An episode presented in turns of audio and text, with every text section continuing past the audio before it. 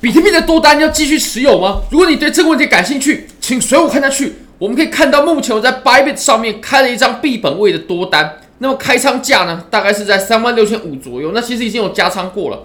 这张单子的开仓逻辑呢，其实在昨天也有很明确的提到，就是我们回到了通道之内，而且我们也踩住了很重要的支撑，那是开了五十万美金的仓位价值。我们来看一下收益的部分吧。目前的收益呢，大约有着一万零五百美金的收益，就大概有吃到两趴的利润吧。其实才刚刚开始跑而已，那应不应该继续持有多单呢？或者说现在做多？还健不健康呢？适不适合继续做多呢？好，那非常欢迎各位可以使用白贝。如果大家也想要交易试试看的话，因为我知道最近啊，他在对他的 VIP 政策呢有很大的改善，然后甚至有实体的活动等等。你可以看到他的图标，你有改，他也加了一皇冠啊等等的。那如果你也想要用白贝的话，你只要点击我随便一一支影片下方的白贝链接。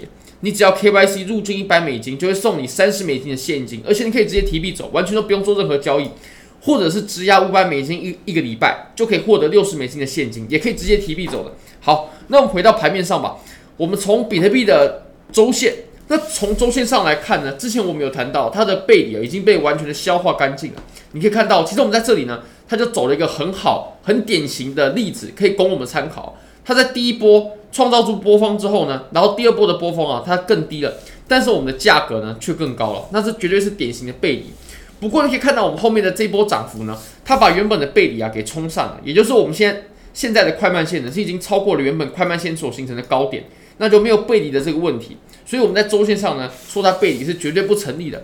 那其实从日线上来看呢，我认为也可以用相同的逻辑来说明问题啊。我们确实现在呢有出现了一个背，这个确实是有的。但是就指标来看是有这这没错啊。但如果说呢，我们接下来上攻的过程当中呢，我们对三万八做了很强劲的突破的话，或者是说，如果我们接下来要突破三万八的话呢，它一定要走强劲的突破，也就是它突破的时候呢，必须像我们之前突破三万二左右的那种强势的样子。也就是说，我们突破的时候呢，我们就必须走出好一大段的距离了。好比说，我们突破了三万八，我们直接走到了四万，走到了四万一，甚至四万二的话，那这才对于比特币来说呢是安全的，也就是我们不会产生连续的背离。那如果产生连续的背离的话，那确实就是不安全的。所以，我们在这里往上做的突破呢，它必须要很强势，强势到足以冲破整个背离的过程，也就是我们直接创造一个新高了啊。那这样就没有背离的问题。所以。我相信，如果我们能突破三万八的话呢，它一定会是一个暴力的突破，很有可能就直接到四万一、四万二，而且这样对于比特币来说呢，才是健康的一种走法。好，那其实三万八的这个位置呢，它不仅仅是我们在技术分析上面的一个阻力啊，确实是这毋庸置疑，它也是我们前期箱体的下缘。那这更可以解释为什么它会在此处呢形成阻力啊。其实，诶，我们把价格呢往前一拉，其实也不难理解，因为我们在前面呢。它就扮演着很强劲的支撑，那我们现在变回阻力呢，其实就很正常，或者说很符合常理。好，那三万八的这个价位呢，也不只是这两个地方很重要，它还有一个我认为不可忽视的地方，就是呢，我们来看一下清算价吧。那热力图的话，我们可以发现呢，我们从比较小级别来看，三天这个级别呢，我们在三万八，它有大量的爆仓就挂在这个地方，有大量的仓位会在。触碰到三万八的时候被清算啊，这些空头仓位会被清算。那当清算的过程呢，这些空头他就必须买入平空。那买入嘛，它就是一笔买入的的力量，就会更推动比特币往上。那这当然也是期货作为燃料的概念的逻辑，就其实就是这样子的。好，那我们再把级别呢再切回到四小时级别，切回到四小时呢，其实最重要的我们还是一样，先强调出这个通道。但这个通道呢，我们已经讲太久了。已经讲了很多次，也讲了很久了，但我们这次呢来说点别的，不然就是了无新意。首先呢，我们在昨天啊，它做的其实是一个假的跌破。那当然，假的跌破呢，对于多头来说绝对是一件好事。就有点像我们在前面呢，我们也不会说它是跌破了一样，因为它是一个假的跌破，插了针立刻回去。如果我们要看到真的跌破呢，我们必须看到实体部分呢，整根是收在下方的，但我们目前没有，它往下打出一个。地动之后呢，立刻又收了回去。那我就不认为这个是跌破了。而且呢，我们可以仔细观察一下，我们现在呢比较重要的支撑呢，它就是在我们下方三万五千五的位置。然后我们如果把三万五千五到上方三万八拉出一个白色的区间，我们可以发现比特币它一直震荡在这个区间当中，来回的震荡洗盘，来回的震荡洗盘。好，那其实如果我们接下来啊真的运行着这个按照这个白色箱体做运行的话，那其实我认为比特币它是变弱的，它是变弱的，因为我们之前走的很强势，我们之前走的呢是微微向上倾斜的这种调整。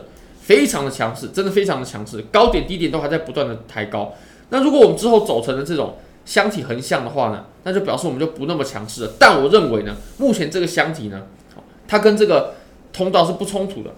等到有一天我们真的跌破了通道了，但我们还在这个箱体内运行的时候呢，那我们再说哦，原来白色的这个箱体呢，它的效力是比通道要来的更好的。但只要比特币它还在这个通道之内呢，还在这个上升通道之内，我就认为比特币它依然保持着比较强势。那那有可能会说了，我们昨天上涨的过程呢，它没有产生太大的量能。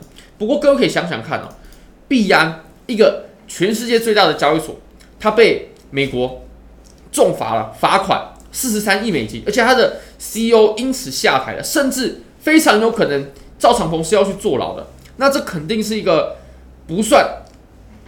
利多的消息，它肯定是个利空的消息。那这个时候，比特币它理应是要下跌的。不过，我们随后呢，立刻又收了回来。那这可以代表什么呢？这就可以代表多头绝对非常强势。我相信，如果我们是在比较悲观的市场环境当中呢，有这样子的消息出来，肯定已经引发暴跌了。而且，我们不可能在这么短时间内就立刻收回来。那即使量能不足，我也认为我们昨天呢，绝对是一个多头强势的表现。那其实我们在上涨的过程，它不不太。不一定啊，不一定需要这种很爆量的量能啊。但有一个时间点呢，或者说有一个时刻呢，是很需要爆量的量能的，就是我们在突破三万八的时候。如果我们突破三万八的时候是没有量能的话，那我就认为非常非常非常的危险，真的非常的危险。所以突破三万八的话，我们就一定要很大的量能，而且要很快的打出好一段距离。如果没有的话，那我就认为我们会面临风险了。那以现在来看呢，我不认为，或者说我真的看不出来有哪里是。很不健康的地方，那当然多单我一样会继续持有。那有人可能会说了，我们来看一下以太坊吧。以太坊它确实突破了一个重要的下降趋势线，这个我们有在昨天的节目当中也有谈到过。而且现在的我认为它已经走成了一个三重底了。三重底，你可以看到我们在这里呢，它形成了一个连续三个的这种底部底部的过程，而且它的颈线呢，正在正在被测试。那如果这个颈线可以被突破站稳的话呢？我认为对以太坊后续的行情一定是非常看好的，那大家可以仔细观察一下啊，说不定我们在上涨的后期、中后期的时候呢，以太坊它说不定会走的稍微比比特币强势一些些也不一定。但我认为做比特币呢，还是目前最稳妥的选择。如果大家喜欢我的影片，觉得这个影片对你有帮助的话，非常欢迎你可以帮我的影片点赞、订阅、分享、开启小铃铛，就是对我最大的支持。真的非常非常感谢各位，拜拜。